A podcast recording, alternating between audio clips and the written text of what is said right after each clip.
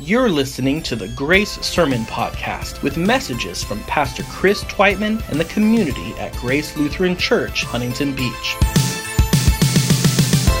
We're a family church that exists to engage life together and impact our neighborhoods as disciples of Jesus. If you'd like more information about our church, please visit us online at gracehb.org. Now, stay tuned for today's message.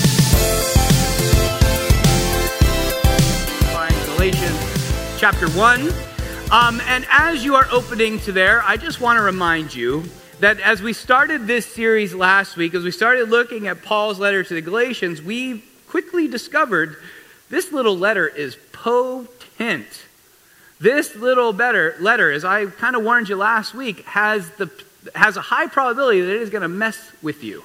This little letter is probably going to challenge your understanding of what it means to be a Christian because, as we saw, ever since people first got their hands on Paul's little letter, it has been changing them like crazy. We saw this in the early church. We saw this with Martin Luther. And we see this today in the testimonies of believers who come and open up the Bible, come across Galatians, and have their entire understanding of what it means to be a Christian completely transformed in a good way.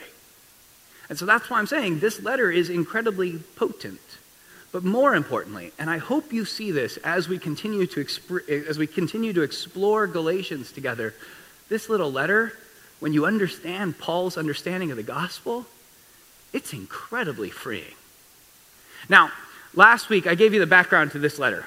Paul is writing at a time when the church is made up of kind of this weird amalgamation of 50% Jewish believers and 50% non Jewish believers.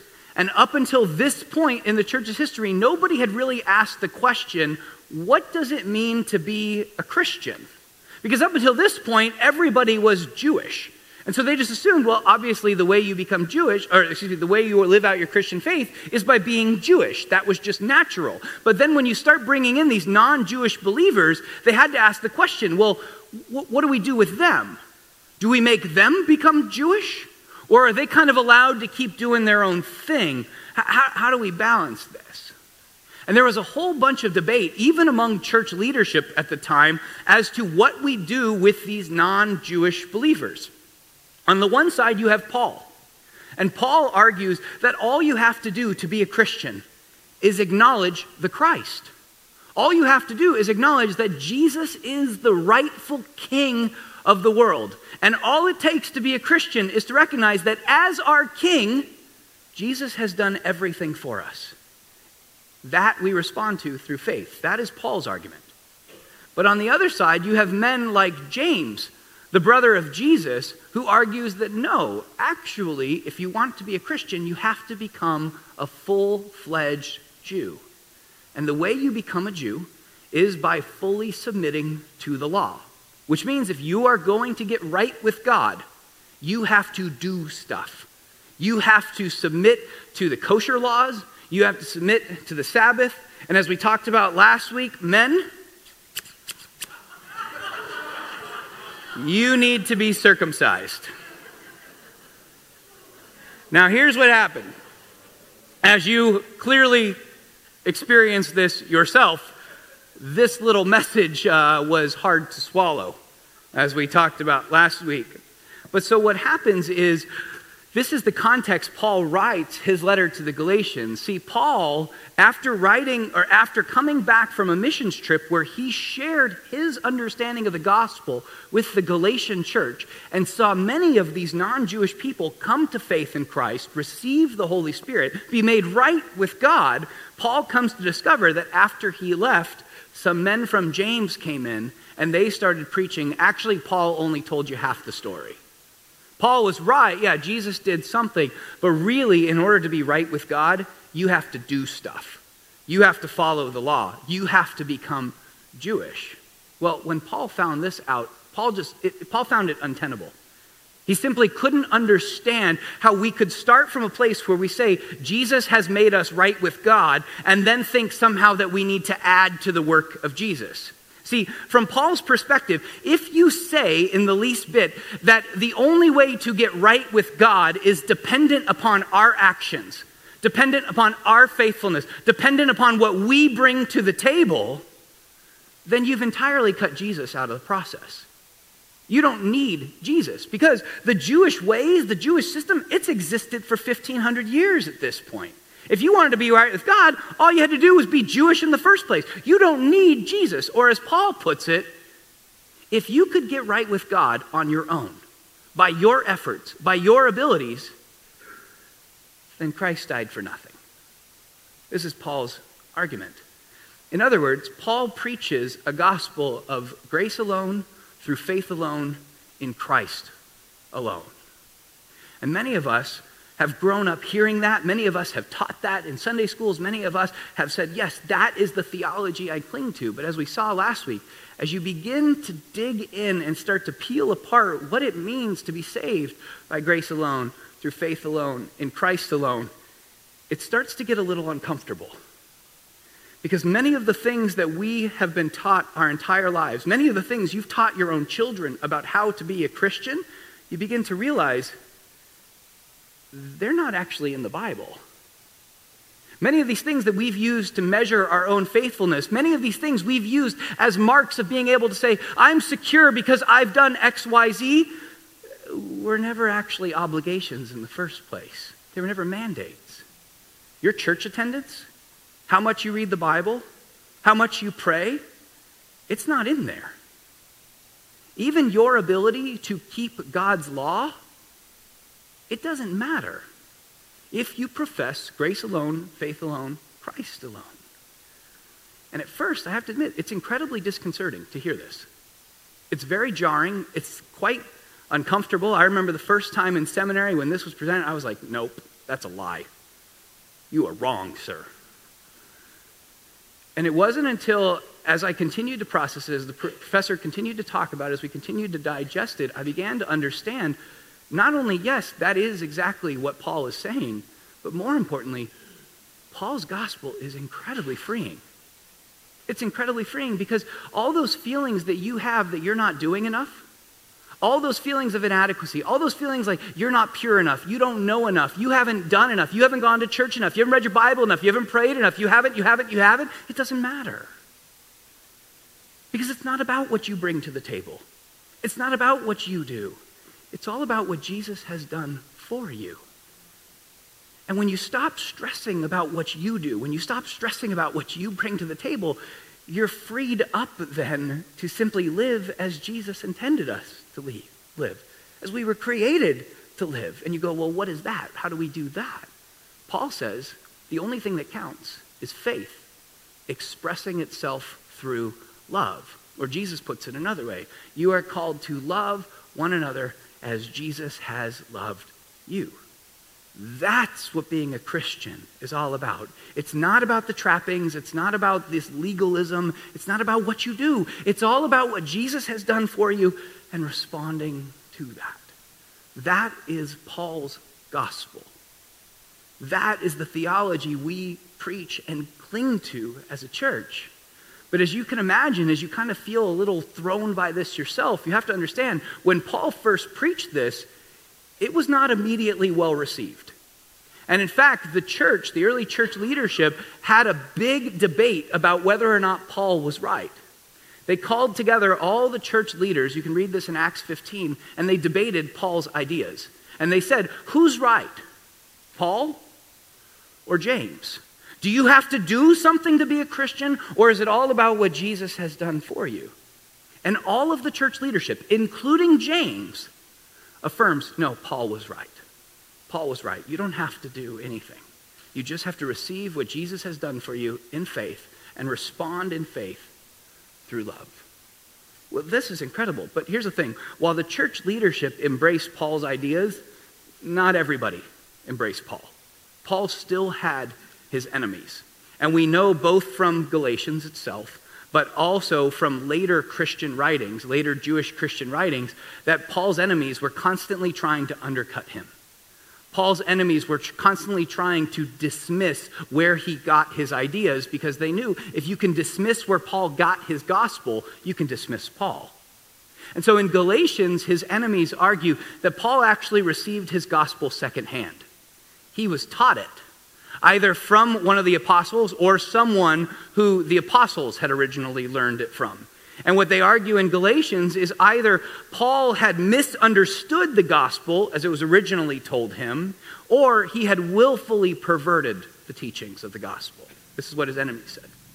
Other writings um, got a little more fanciful in where Paul got his gospel. And one of my favorites actually comes from a mid second century document. It was written by a Jewish Christian who argued that where Paul got his ideas was Paul tried to date the daughter of the high priest, but he was rejected. And so, as a scorned lover, Paul sought out the destruction of Judaism by preaching against the law. And there's a lot of stories like that out there where they call Paul the lawless man, the enemy man, the man seeking to tear down Judaism.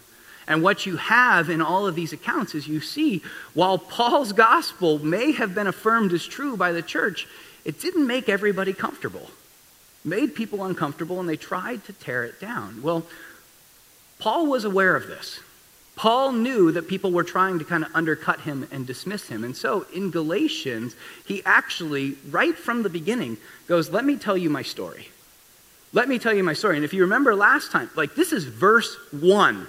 He defends the authority of his apostleship. I didn't get this from a man. I didn't get this from any men. I got this from Jesus himself. And Paul does that again after kind of just ripping into the Galatians for, for forgetting his gospel and embracing James's gospel, Paul goes, Let me tell you where I got my gospel. That's what we're going to look at this morning. So I invite you, please, Galatians chapter 1, starting in verse 12, with that incredibly long introduction. I read to you from the word of the Lord. I want you to know, brothers and sisters, that the gospel I preached is not of human origin. I did not receive it from a man, nor was I taught it. Rather, I received it by revelation from Jesus Christ. From the beginning, Paul goes, Guys, I want to set the record straight. I want to make sure you understand where I got my gospel. And first and foremost, you understand, my gospel did not come from man. I did not think this thing up. I didn't come up with this. No human person came up with this. Second, I was not taught my gospel. I did not receive it second or third hand. I received it directly from Jesus Christ Himself. So if you have issues with my gospel, take it up with the big guy. That's essentially what he's going. And then what Paul does is he begins to unfold his story. And he tells of his life prior to Christ, and then he tells of how he has processed his encounter with the risen Christ. I'll let Paul say it in his own words.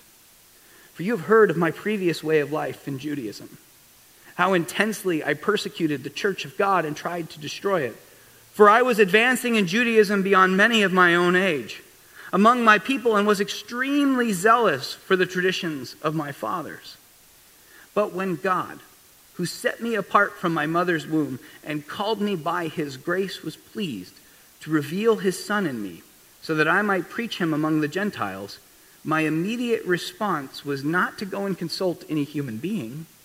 I did not go up to Jerusalem to see those who were apostles before I was, but I went to Arabia. And later, I returned to Damascus. Now, for those of you who are familiar um, with Paul's story, you probably noticed there's some significant events missing in this account, and there's some little details that you're like, wait, I didn't know he did that, that are also in this. And here's the thing Paul is really just giving us a snippet of his story.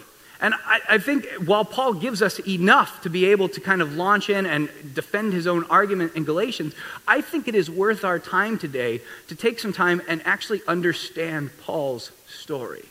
Because Paul's story of how he encountered Christ and how Christ like shattered his previous worldview and then restitched it together is quite incredible. And so I'd love to share that with you today. Using Paul's words here, Paul's formula here, kind of as the springboard, I'm going to jump into helping you make sure you can kind of understand Paul's story a little more. But before we do that, English teachers in the room. Did you notice Paul loves run on sentences? Anybody else catch that? I was having the hardest time trying to figure out where to take a breath in that sentence. There you go. Now that you're all in my head, I'll just move on. Okay. So here's what we learn about Paul. As he says, he was in Judaism and he was advancing beyond many of his own peers. He was extremely zealous for the faith. We learn both in Acts and in other passages or other books that Paul writes that Paul was actually a Pharisee. And Phariseeism was a defined sect of Judaism in Paul's day. And Pharisaism believed or preached that the only way to be right with God, the only way that God would fulfill his promises to us, was if we were perfect in our obedience to God. See, you got to remember the context in which Paul's day and age is writing. Paul is living in an Israel that is under foreign occupation. Rome is the superior force, and Israel is just one of their little nations underneath them. They're not sovereign, they're not independent, they're ruled by some foreign Gentile power, some non Jewish power. And this is offensive to the Christians, to the Jews of the day. And all you have to do is look back in the Old Testament to understand why the Jews are under foreign occupation. It was because they, didn't, they weren't faithful to God. All you have to do is look back. Every time Israel was unfaithful to God, God allowed a foreign army to come in and conquer them. And so, Paul, in his day, along with the Pharisees, developed this theological worldview that if we are going to get free from the Romans, if God is ever going to send his Messiah, if God is ever going to fulfill the promises he made through the prophets, then we have to keep up our end of the bargain. We have to perfectly obey the law. And so, as Pharisees, they memorized the Torah Genesis, Exodus, Leviticus, Numbers, and Deuteronomy, word for word, but also as Pharisees, they would have memorized huge chunks of the Old Testament. And Paul, as someone who excelled in this, and you can tell from Paul's other writings, Paul clearly had an intimate knowledge of the Old Testament. He was familiar with it, conversational with it. I mean, it was on the top of his mind. But also as a Pharisee, because he was adamant about making sure he kept the law perfectly, Paul also memorized all the interpretations there was by the great rabbis of what the law actually meant. See, what Paul got at is he knew the Bible. He knew the Bible. He had that totally memorized. But Paul also made sure he learned about what people said about the Bible. Because from Paul and the Pharisees' perspective, it was only when you perfectly kept the law would God send his Messiah. Another way of thinking about this is you know, when you read through the Old Testament, and we went through this when we read through the story together, and you go, how stupid are these people? How many golden cows does it take for them to realize a golden cow is a bad idea? What is wrong with them? Don't they understand what their God has done for them? How do they continue to turn? See, Paul had the same ideas, along with the rest of the Pharisees. The difference is, as a Pharisee, Paul committed his entire life to making sure that his people were never led astray by false teaching again. So they memorized the law, they studied it, and they fought for the purity of their religion daily. That's what Paul means by he was zealous for his faith, passionate. And so one day, when Paul hears of this crucified Messiah, being preached among the people. And Paul hears that many of these Jewish people are being led astray by this crucified Messiah, are being led to follow this crucified Messiah. Paul goes, uh uh-uh, uh, uh uh. Because here's the thing Paul is completely familiar with the law. And Paul knows that to say you have a crucified Messiah, well, that's oxymoronic. You, you can't do that. Because if anybody is hung on a tree, as the law says, they are cut off from God. It's impossible for the Messiah to be cut off from God. The Messiah is God's anointed one. You can't do that. So anybody that's preaching a crucified Messiah, well, they're clearly lying. And Paul, with the zeal of Elijah, who confronted the prophets of Baal, does everything in his power to make sure that he protects his faith. his religion. This is what we're getting at when we say Paul is zealous. And you wonder, why did he persecute the church? This is why. He believed the crucified Messiah was a false heretical doctrine that needed to be snuffed out. He was protecting his faith. So he rounds up Christians, he kills Christians. And one day, Paul gets permission to go out of Jerusalem and into Damascus and round up some of these Christians or Jesus followers that had made their way in different parts of the world. And one day, while he's on the road to Damascus, many of you know this story, a bright light appeared and blinded Paul. And out of the light, a voice called and said, Saul, Saul, why are you persecuting me? You can read this in Acts chapter 9. Saul was Paul's Hebrew name, Paul is his Greek or his Roman name. Everybody's got multiple names in this culture. Okay? Saul, Saul, why are you persecuting me? And so you can imagine Paul being blinded is flopping around going, Who are you? And the voice said, I am Jesus, whom you are persecuting. Jesus then tells Paul, I want you to go into the city and wait for one of my disciples, and they will pray for you. You will receive the Holy Spirit, and things will happen. But here's the thing, church, and what I want you to realize is it was in that moment when Jesus calls out to Paul and blinds him on the road to Damascus that Paul's entire worldview shatters at his feet. Everything Paul thought he knew, everything Paul thought he understood about how God worked, how the law worked, how the Messiah worked, all of it was shattered. More than that, more than that, Paul realizes that while he thought he was fighting to protect Israel for the Messiah, he was actually fighting against the Messiah. Paul was fighting against his king. And more than that, Paul had killed the king's people. And so, as you can imagine, Paul, who felt this, this sense of righteousness in his actions and in these murders, feeling like he was doing something to defend the Lord, immediately realizes that everything he had been working for up until that point was wrong. These people he killed weren't guilty. They were innocent, and their innocent blood is on his hands. Now, I admit none of this is in the scriptures. It, Paul, we don't get insight into Paul's head or Paul's mind, so I am totally speculating. I want to make sure I'm clear on this. But what we do know is that immediately following this, Paul spends three days in Damascus, blinded and in complete silence. He doesn't eat, he doesn't drink, he doesn't talk to anybody. It just says he's praying.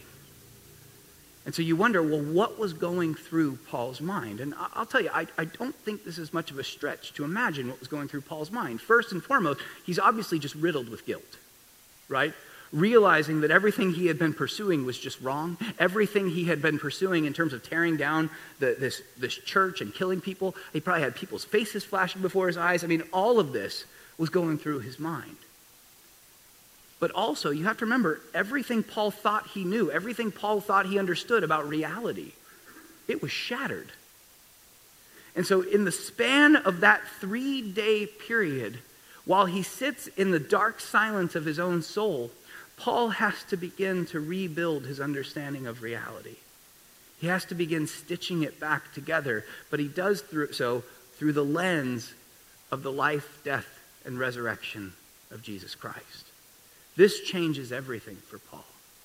When Ananias, the disciple, comes three days later and lays his hands on Paul, Paul even says it was like scales fell from his eyes and he finally saw things anew again. And Paul is then filled with the Holy Spirit and being empowered by the Holy Spirit. Paul and Ananias head directly to the synagogue where Paul boldly stands up and starts preaching that the crucified Messiah is actually the Messiah.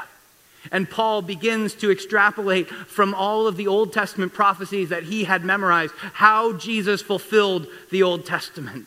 And Paul begins to build his theology for how Jesus changed the world in that very moment. It's incredible. And what Paul tells us in Galatians, as you see, if we can throw it back up there, please, is in verse 17, he says, I didn't go up to Jerusalem at this point. I didn't go up to Jerusalem. I stayed in Damascus. I didn't go to Jerusalem to see those who were apostles before I was. Instead, I went to Arabia. Then I'd return to Damascus. You go, Arabia? I didn't know Paul went to Arabia. This is one of those super minor details that is really only mentioned right here. And there's a lot of debate about, well, what was Paul doing in Arabia? Some scholars, and I admit, we don't know because this is literally all we know about it, but some scholars say Paul went on a missions trip. He had become so overwhelmed and convinced by the gospel of Jesus Christ that Jesus was the Messiah that he couldn't keep his mouth shut, and so he heads to Arabia to start sharing the gospel. That's one perspective. Other scholars, and, and I find their view a little more compelling, say it was at this point in Paul's life he went on his own little pilgrimage. He still was processing and trying to understand how did Jesus change everything, and so he goes to Arabia. In chapter 4 of Galatians, Paul identifies Arabia as the home of Mount Sinai. And so, like Moses, like Elijah, Paul, as he begins to process what God is doing in his life, heads to Arabia. And what I think he's doing, and again, I'm making this up, but this is just from speculation off of, I think, reasonable speculation. Paul is sitting there continuing to process through the, the, the, gift of the Holy Spirit how Jesus changes everything. And so Paul processes everything he's ever been taught in the Old Testament, everything he knows about the Messiah, everything he thinks about what it is to be right with God through the lens of the crucified Messiah who he encountered on the road. After this, he returns to Damascus. And then, as it says, he stayed there for three years. Verse 18.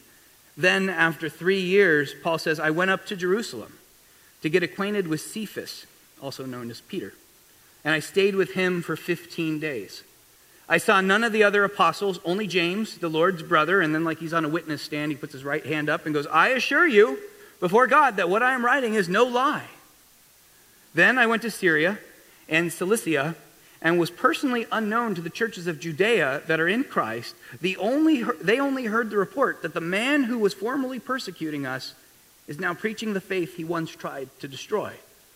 And they praise God because of me. Paul makes it abundantly clear. Guys, again, my gospel did not come from human origin. I was not taught it. Yes, I met Peter. I spent some time with Peter and with James. It was about two weeks. But that was it. I didn't get my gospel for them, and that happened three years after I encountered Christ. I did not learn the gospel from Peter. Paul makes this abundantly clear. All that happened was when people heard of Paul's story, they praised God because of him. Now, what we also know as you read through Acts, especially Acts chapter 12, and a little bit of Galatians, is that there is now another 10 year gap. Galatians 2 says, then after 14 years. Well, when 14 years? Probably 14 years after he had his original conversion, after he met Jesus on the road. Paul says, after 14 years, which means there's a 10 year gap in Paul's life that we really know nothing about. All we know is that during this 10 year period, according to the book of Acts, Paul went back to Tarsus. Tarsus was his hometown. And while he was in Tarsus, we know he worked as a tent maker. That's all we know. But it's not hard to assume what Paul was doing there because it's hard to imagine Paul working in some back room alone, not talking to anybody. You imagine this guy when he's working on his tent, he's out in the street going, Hey, want me to tell you about Jesus? Hey, guess what he did? I encountered him. It was crazy. And so everybody that's working with Paul is like, all right, I've heard about Jesus. The guy that's sharing a booth next to Paul is like, can I move down the street? This guy just keeps talking about Jesus. Everybody that Paul encounters and sells his tents to, he tells about Jesus. Because as you see from Paul's life, I mean, th- he was so marked by his encounter with the resurrected Messiah that it changed everything for him. And the interesting thing is, we know that as a tent maker, Paul was most likely just working with Jews in Tarsus. But as a tent maker, he would have sold to non Jews. And so, what Paul does as he sells to these non Jews is he has to figure out how do I articulate what Jesus has done for this non Jew? How do I begin to explain why Jesus is good news? Why this person needs Jesus in their life? In other words, for 10 years, Paul continues to refine and define his theology and he begins to brush up on his arguments to make sure that they hold legal muster. In other words, what Paul does for 10 years is he becomes the preeminent scholar on non Jewish believers. And the reason we can make this statement is number one, we know Paul was a legal scholar to begin with. He was a Pharisee. He knew the Bible better than anybody else. So he was already, he already had his PhD. After he encountered Christ, he spent his entire time in that PhD trying to understand how does this apply to the non-Jews. None of the other Christian leaders were having this conversation. At some point, Paul or Peter himself had this incredible thing with Cornelius, if you remember, where he shares the gospel with the Gentiles. But none of the other Christian leaders are doing this. None of them are sharing with the Gentiles, with the non Jews. Only Paul is. Which means after 10 years, he's the scholar, he's the resident expert. And so, when the first debate between Jews and non Jewish believers breaks out in Antioch, Barnabas, one of the church leaders, we find out in Acts 12, went to find Paul to bring him in to mediate the dispute because Paul knew the Bible better than anybody else. After Paul and Barnabas mediate the dispute, Paul tells us, as we find out in Acts, that they then went to Jerusalem. Paul and Barnabas went to Jerusalem. Acts tells us it was for one reason, is that there was a severe famine in Jerusalem, and so the church in Antioch had raised aid, and was Paul was bringing aid relief to Jerusalem. But Paul in Galatians tells us he went for a second reason. He wanted to make sure that his ideas about Gentiles and Judaism and Christianity, how what it meant to be a Christian, was kosher, for lack of a better word. He wanted to make sure it met muster. He wanted to make sure the church leadership approved of it, and they did. As Paul says in Galatians 2, they extended him the right hand of fellowship, and from this point, him and Barnabas, they set sail on their missions trip. First to Cyprus, then Galatia. It's when they come back from that missions trip that Paul then writes his letter. In other words, what I'm getting at is up until this point, this is Paul's story. This is Paul's story. And the thing that we see is evident from Paul's story is number one, he clearly was not taught his ideas from some source. He wasn't taught this by the apostles, it wasn't handed down to him. He wasn't taught it secondhand. Second, as you see from his story, as he professes himself, he didn't get these ideas in his own head. The Holy Spirit, at a minimum, was working through him, but really it was the resurrected Christ that altered everything for Paul and totally changed his understanding. And so, over the next 15, 14 years, as Paul develops his theology, this is what happens. See, on the road to Damascus, when Paul encountered Jesus, his whole world was shattered. His understanding of who God was, what God had done for him, what it meant to be right with God, all of it fell apart. He needed the Holy Spirit and about 14 years in order to stitch it back together, in order to understand what Jesus had done for the world. And what Paul, the legal expert, discovered, okay, and this is, we're going to talk about this later, so don't, don't think this is overwhelming, but this is what he discovered. Is remember that big issue about the crucified Messiah? and how Paul said, Well, I don't understand how that works. What Paul began to realize is that as Jesus led the perfect life,